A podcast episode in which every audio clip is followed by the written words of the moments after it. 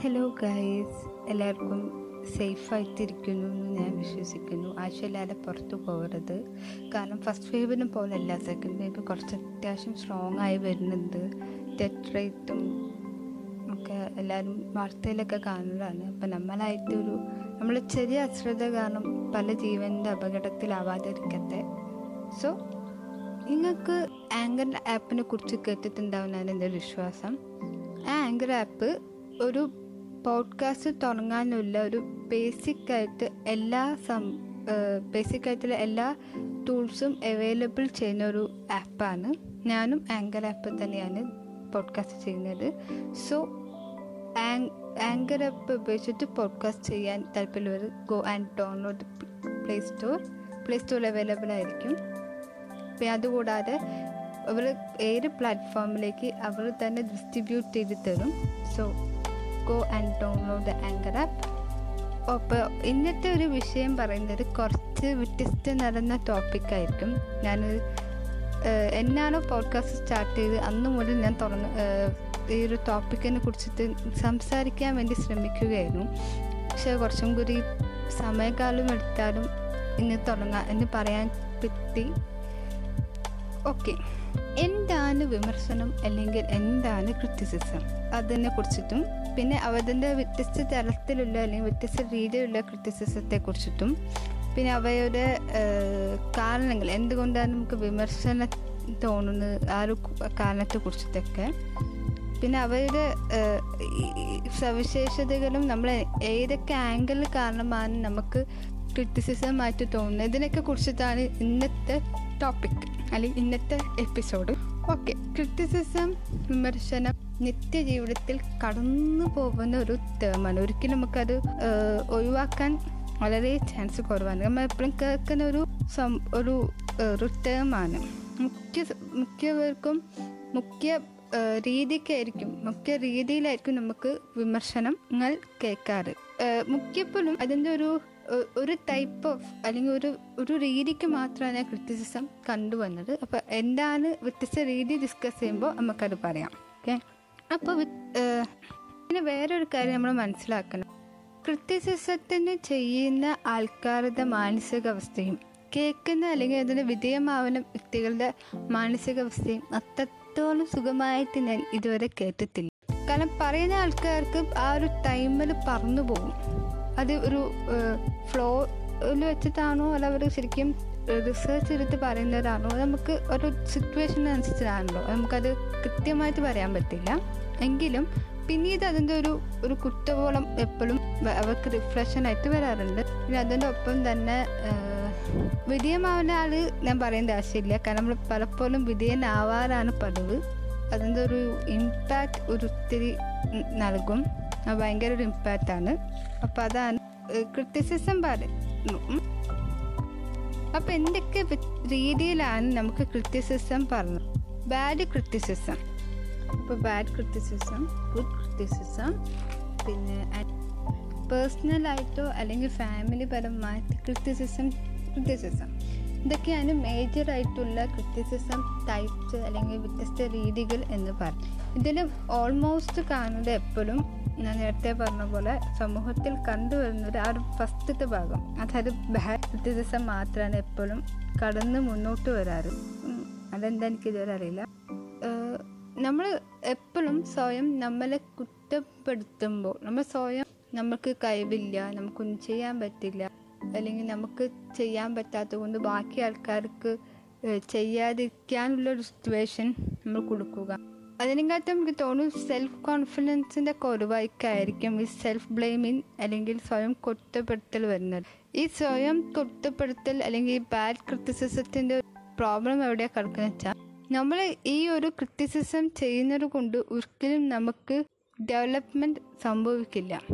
Development താഴ്ന്നു പോവാനാണ് സാധ്യത. ഡെവലപ്മെന്റ് വരത്തില്ല. ഈ ഡിപ്രഷനൊക്കെ കാരണം നമുക്കൊരു ഇതൊക്കെ തന്നെയായിരിക്കും. നമ്മളൊരു വിമർശനത്തിന്റെ ഒരു അങ്ങേ ലെവൽ എത്തുമ്പോൾ ഉള്ള പ്രശ്നമാണ്. അത് ആക്ച്വലി എന്റെ ഈ ഒരു ക്രിറ്റിസിസം എന്നെ ടോപ്പിക് എടുക്കാൻ തന്നെ എന്നെ പ്രേരിപ്പിച്ച ഒരു ഒരു ഫാക്ടർ ഈ ഗുഡ് ക്രിറ്റിസിസത്തെ കുറിച്ച് ഓർത്ത കാരണം ഗുഡ് ക്രിറ്റിസിസം ആരും ഇതുവരെക്കും എടുത്ത് പറഞ്ഞു വരെ കേട്ടിട്ടില്ല. ബാക്കി പറഞ്ഞ ടൈപ്സൊക്കെ പിന്നെയും എല്ലാവരും പറഞ്ഞു കേൾക്കാറ്. ക്രിറ്റിസിസം കേൾക്കുമ്പോൾ തന്നെ എല്ലാവരും മുഖം ഇപ്പോൾ ചുളിക്കുന്നുണ്ടാവും. എന്തുവാ ക്രിറ്റിസിസം എപ്പോഴും ക്രിറ്റിസിസം കേൾക്കുന്നതും ഭയങ്കര പാടാണ് എന്നൊക്കെ ഉള്ളൊരു മനോഭാവം ആയിരിക്കും. ആക്ച്വലി ഈ ക്രിറ്റിസിസത്തെ കുറിച്ച് നമ്മൾ ക്രിറ്റിസൈസ് ചെയ്യുമ്പോൾ അത് നമ്മുടെ മനോഭാവവും നമ്മുടെ കേറ്ററിവും അതിന്റെ ഒക്കെ ഒരു പ്രതിഫലനം കൊണ്ടിട്ടാണ് നമുക്ക് ആ ഒരു അതിന്റെ ഒരു ഇമ്പാക്റ്റ് ക്രിയേറ്റ് ചെയ്യുക. ഓക്കെ എങ്ങനെയാണ് ഗുഡ് ക്രിറ്റിസിസം എന്താണ് ഗുഡ് ക്രിറ്റിസിസം ചോദിക്കുന്ന പറയുന്ന മുമ്പ്?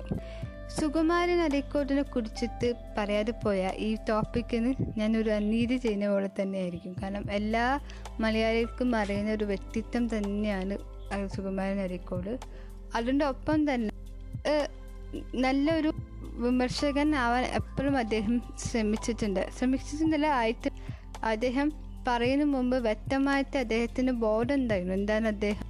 ബോധം മാത്രമല്ല നല്ല രീതിക്ക് അദ്ദേഹം പഠനം ചെയ്തിട്ടാണ് ഒരു കാര്യത്തെക്കുറിച്ച് പറയാറ്.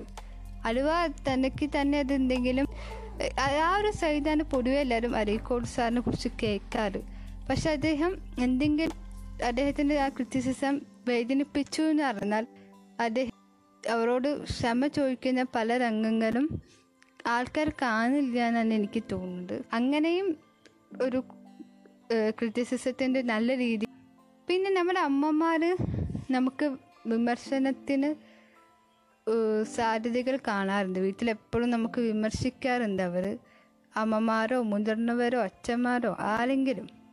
അവരൊക്കെ ശരിക്കും നമ്മുടെ വെൽ വിശ്വാസമാണ് ഇപ്പോൾ ഉദാഹരണത്തിന് ഇപ്പം നമ്മൾ ഫുൾ ടൈം ഫോണിലാണെന്ന് പറയുന്നത് ഒരു വിമർശനം തന്നെയാണ്. പക്ഷേ ആ വിമർശനത്തിന്റെ ഉദ്ദേശശുദ്ധി പറയുന്നത് ആ കുട്ടി ഫോണിൽ ഇരിക്കുന്നത് കൊണ്ട് അല്ലെങ്കിൽ ആ ഒരു ടൈം ഇവർക്ക് ആ ഒരു പ്രൊഡക്റ്റീവ് ആവാതെ പോകുന്നു. ആ കുട്ടിക്ക് അതിന്റെ ഒരു സമയ നഷ്ടത്തിനെ കുറിച്ച് അറിവില്ലായ്മ കൊണ്ടിട്ട് ആ കുട്ടിക്ക് ടൈം വേസ്റ്റ് ആയി പോകുന്നത് അമിതമായിട്ടുള്ള ആദ്യ കൊണ്ടിട്ടാണ് അവർ വായന ചെയ്യുന്നത്. അവർക്ക് അമ്മമാരാണ് അതിനൊരു വിജയമാവുന്നത് അപ്പോൾ നമുക്ക് എപ്പോഴും ആ ഒരു കേര് കേൾക്കുമ്പോൾ അല്ലെങ്കിൽ ഭക്ഷണം കഴിക്കാൻ ലേറ്റ് ആകും വരുമ്പോഴോ അതൊക്കെ അവർ നമ്മുടെ ഒരു കൺസേണിന് പുറത്തെത്താണ് ആ വിമർശനം പറയുന്നത് അല്ലാതെ അവർ നമ്മളോട് ചെയ്യുന്ന ചെയ്യാതിരിക്കാനല്ല അവർ അപ്പോഴും പറയുന്നത്. ചെയ്യത് ചെയ്യുന്നത് നല്ല രീതിക്ക് ചെയ്യുക. ഒരു എല്ലാത്തിനും ഒരു ടൈം സെറ്റ് ചെയ്യുക. നമ്മുടെ ജീവിതത്തിന് ഗുണമാവാൻ വേണ്ടി തന്നെ എന്ത് പറയും? അത് നമ്മളെ വളർത്തുകയാണ് ചെയ്യുന്നത് അവിടെ. അല്ലാതെ അവിടെ താഴ്ത്തിയിടാൻ എല്ലാ വിമർശനം ചെയ്യുന്നത്. പക്ഷെ ആ വിമർശനം ആരും ആ ഒരു ലെവലെടുക്കാൻ അത്ര വേഗം ഫാസ്റ്റ് മൂവ്മെന്റ് കണ്ടെത്തില്ല കണ്ടിട്ടുണ്ടെങ്കിൽ ദേ ആർ വെരി ലക്ക് അത്രേ ഒരു വിമർശനം അല്ലെങ്കിൽ ഗുഡ് ക്രിറ്റിസിസം അപ്പോൾ ഇനിയെങ്കിലും നിങ്ങൾക്ക് ആർക്കെങ്കിലും ആ ഒരു പിന്നെ നമ്മുടെ ടീച്ചേഴ്സൊക്കെ എപ്പോഴും നമുക്ക് പ്രത്യേകിച്ച് ലാംഗ്വേജ് ടീച്ചേഴ്സൊക്കെ നമ്മുടെ എപ്പോഴും ഗ്രാമർ മിസ് മിസ്റ്റേക്ക് അല്ലെങ്കിൽ മിസ് സോറി സ്പെല്ലിംഗ് മിസ്റ്റേക്സ് അങ്ങനെയൊക്കെ വരുമ്പോൾ നമുക്ക് തന്നെ എഴുതാനും പറയാനും കോൺഫിഡൻസ് കുറഞ്ഞു പോകും.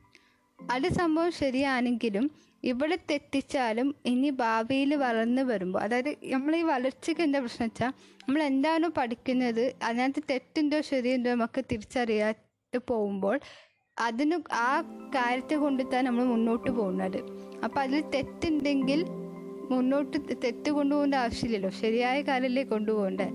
അതുകൊണ്ടായിരിക്കും ടീച്ചേഴ്സും ഈ ഗ്രാമറും അതൊക്കെ കുറിച്ചിട്ട് ഇത്രയും സ്പെസിഫിക് ആയിട്ട് ക്രിറ്റിസിസം ചെയ്യുന്നുണ്ട് അവരും നമ്മളെ അഭിമാനിക്കാനോ പേഴ്സണലി ഏർട്ട് ചെയ്യണം പറഞ്ഞിട്ടല്ല അവരത് ചെയ്യുന്നത്. നമ്മളെ വളർത്താനാണ് അത് സഹായിക്കുന്നത്. സോ ഈ ഒരു ഈ ഒരു ടൈപ്പ് ഓഫ് ക്രിറ്റിസിസം നിങ്ങൾ ഇനിയും മനസ്സിലാക്കി മുന്നോട്ട് വരും ഞാൻ വിശ്വസിക്കുന്നു. മൂന്നാമത്തെ പോയിന്റ് പറയുകയാണെങ്കിൽ പേഴ്സണൽ അല്ലെങ്കിൽ ഫാമിലി ഹരാസ്മെന്റ് അല്ലെങ്കിൽ ക്രിറ്റിസിസ് അത് ശരിക്കും ഒരു ആദ്യം പറഞ്ഞ പോലെ ബാഡ് ക്രിറ്റിസിസത്തിന്റെ ഭാഗമായിട്ട് വരും. സോഷ്യൽ മീഡിയ എപ്പോഴും ഈ ഒരു ഈയിടയ്ക്കായിട്ട് ഇതിന്റെ ഒരു വിധേയമാവുന്നതാണ് കാരണം. പല സെലിബ്രിറ്റീസ് എന്തെങ്കിലും ചെയ്യുമ്പോൾ അവർക്ക് ഒരു ബന്ധമില്ലാത്ത കാര്യത്തിനെ പിടിച്ചിട്ട് അവരെ വിമർശിക്കാറുണ്ട്. അല്ലെങ്കിൽ പേഴ്സണലി അവരെ അറ്റാക്ക് ചെയ്യും. അല്ലെങ്കിൽ വിമർശിക്കും. അല്ലെങ്കിൽ അവരുടെ ഫാമിലി മെമ്പേഴ്സിനെ കുറിച്ചിട്ട് അതിലേക്ക് പിടിച്ച് അയക്കും. അതൊക്കെ ശരിക്കും പ്രതികരിക്കേണ്ട ക്രിറ്റിസിസം തന്നെയാണ്. ബാഡ് ക്രിറ്റിസിസത്തിന് നമ്മൾ അപ്പം തന്നെ റെസ്പോൺസ് എടുക്കണം. അത് ചേഞ്ചസ് എടുക്കണം ആ ഒരു ഏരിയക്ക് അതേപോലെ തന്നെ ചേഞ്ച് എടുക്കേണ്ട ഒരു ക്രിറ്റിസിസം തന്നെയാണ് പേഴ്സൺ ഫാമിലി ആ തിരിച്ചും ആയിട്ട് ആ ഒരു ഏരിയ ചെയ്യുന്ന ആൾക്കാരില്ല ഞാൻ വിശ്വസിക്കുന്നു. നമ്മൾ ഇന്ന കേൾക്കുന്ന ആൾക്കാരും അലുവ ചെയ്യുന്നുണ്ടെങ്കിൽ പ്ലീസ് ടേക്ക് കെയർ എന്തിനാ ചെയ്യുന്നതെന്ന് ഓർത്തിട്ട് ചെയ്യൂ.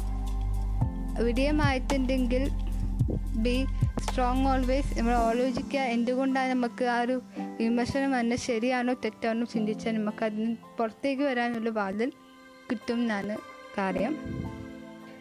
പിന്നെ നാലാമത്തെ ക്രിറ്റിസിസത്തിന്റെ ടൈപ്പ് പറയുകയാണെങ്കിൽ എനിക്ക് എന്നെ കുറച്ച് ചിരി വരുന്നുണ്ട്. എന്താ അറിയില്ല. അനോയ് ആക്ച്വലി ക്രിറ്റിസിസത്തിന്റെ ഒരു ഒരു ബാഡ് ബാഡ് ഇമിറ്റേറ്റിംഗ് അല്ലെങ്കിൽ ബാഡ് ഇമ്പാക്റ്റ് വരുന്ന ഒരു ഭാഗമാണ് ഈ അനോയിങ് അനോയിച്ച നമുക്ക് ഇങ്ങനെ വെറുപ്പിക്കുന്ന ഭാഗവും നമ്മൾ വെറുപ്പിക്കപ്പെടുന്നതും പ്രശ്നമുള്ള ഏരിയ ആണ്. അപ്പോൾ അനോയിങ് ഞാൻ പറഞ്ഞില്ലേ വെറുപ്പിക്കുന്ന ഒരു ഘടകമാണ്.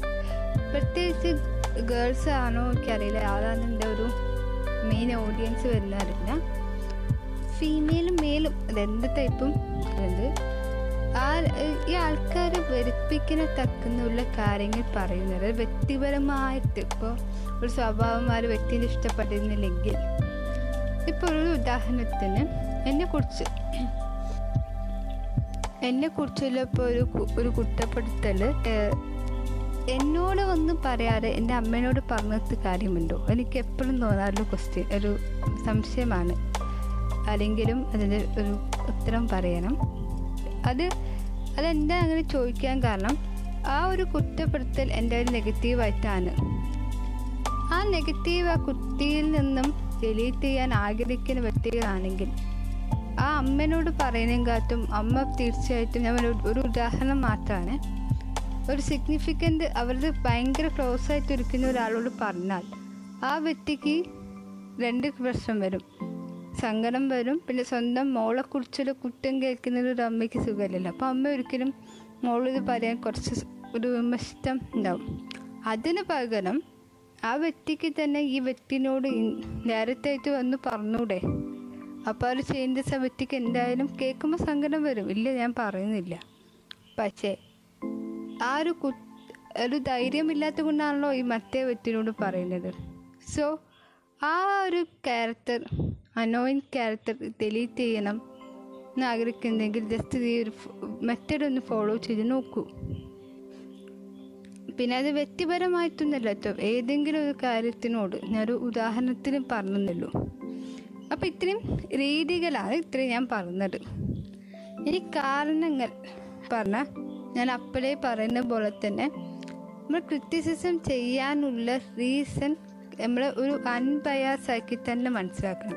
അതിലൊരു വ്യക്തിവീഴ്ച വി- വ്യക്തിവീഴ്ച വേണ്ട. കാരണം ഒരു കോയിൻ പറയുമ്പോൾ ഒരു വർഷം മാത്രമല്ലല്ലോ രണ്ട് വർഷം രണ്ട് വർഷമുണ്ട്. ആ രണ്ട് വർഷം മനസ്സിലാക്കി നല്ല രീതിക്ക് ചിന്തിച്ചിട്ട് ഉറപ്പിച്ചിട്ട് കുറച്ചും കൂടി പെയിനെ കുറിച്ച് പറയാൻ പറഞ്ഞാൽ കുറച്ച് ടാസ്ക് ഡിഫിക്കൽട്ട് ആവും. എങ്കിലും ട്രൈ ചെയ്തിട്ട് പറഞ്ഞു കൊടുക്കുന്നതായിരിക്കും. അപ്പോൾ അതിന്റെ ഒരു ഇന്റൻസിറ്റി കുറയുകയും ചെയ്യും. പക്ഷെ നമ്മുടെ ഉദ്ദേശം അവിടെ എത്തി എത്തിച്ചേരുകയും ചെയ്യും. അതാണ് ഫസ്റ്റ് റീസൺ രണ്ടാമത്തേത് ഞാൻ ഈ അനോയിൻ പറഞ്ഞത് കൂട്ടത്തിൽ വരുന്ന ഒരു പോയിന്റ് തന്നെയാണ്. നമ്മൾ വെറുതെ മറ്റുള്ള ജീവിതത്തിൽ പോയിട്ട് ഇങ്ങനെ അനോയിൻ ചെയ്ത് ഇൻട്രിഫൈ ചെയ്യേണ്ട ആവശ്യമില്ലെങ്കിൽ be away away from that way ആ ഒരു വ്യക്തിത്വ ആ ഒരു മറ്റുള്ളവർ എന്തിനാ ഇങ്ങനെ വെറുതെ വരിപ്പിക്കുന്നത് അല്ലേ?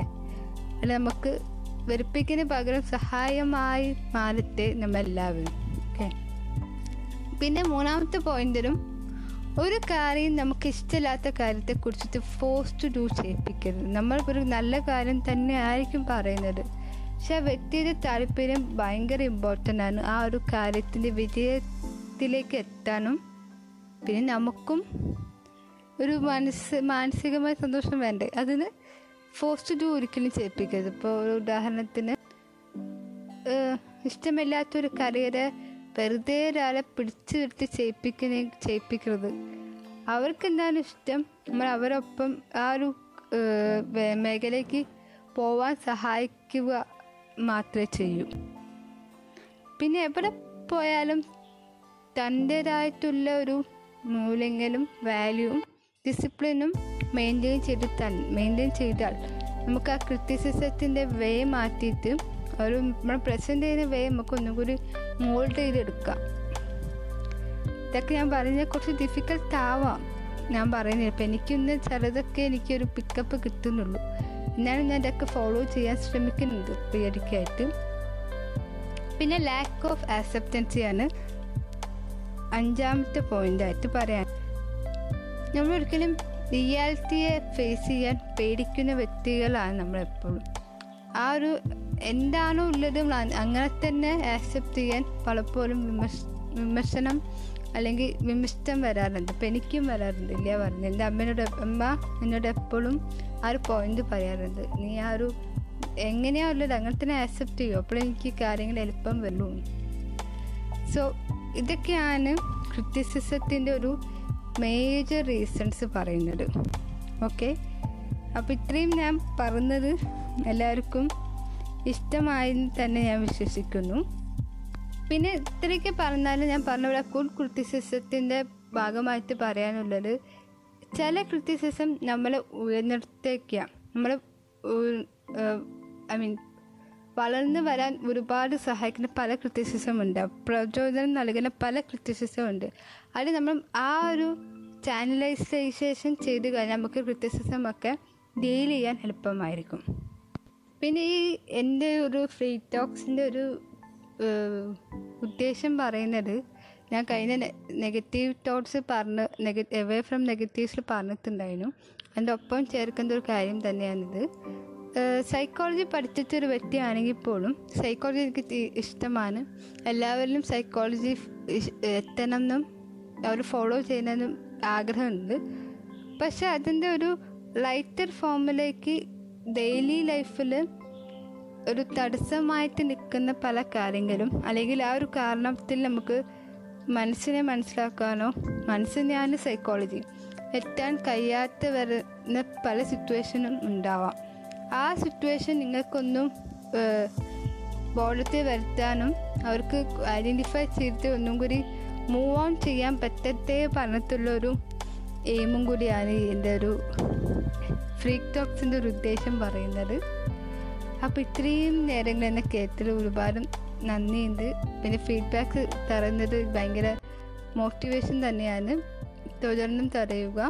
നിങ്ങളുടെ സപ്പോർട്ടാണ് എല്ലാ പോഡ്കാസ്റ്റിനും എനിക്കും പ്രചോദനം.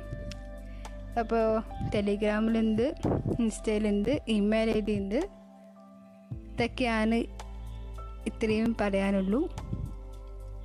അപ്പോൾ sign off from Radi Iyer Free Talks thank you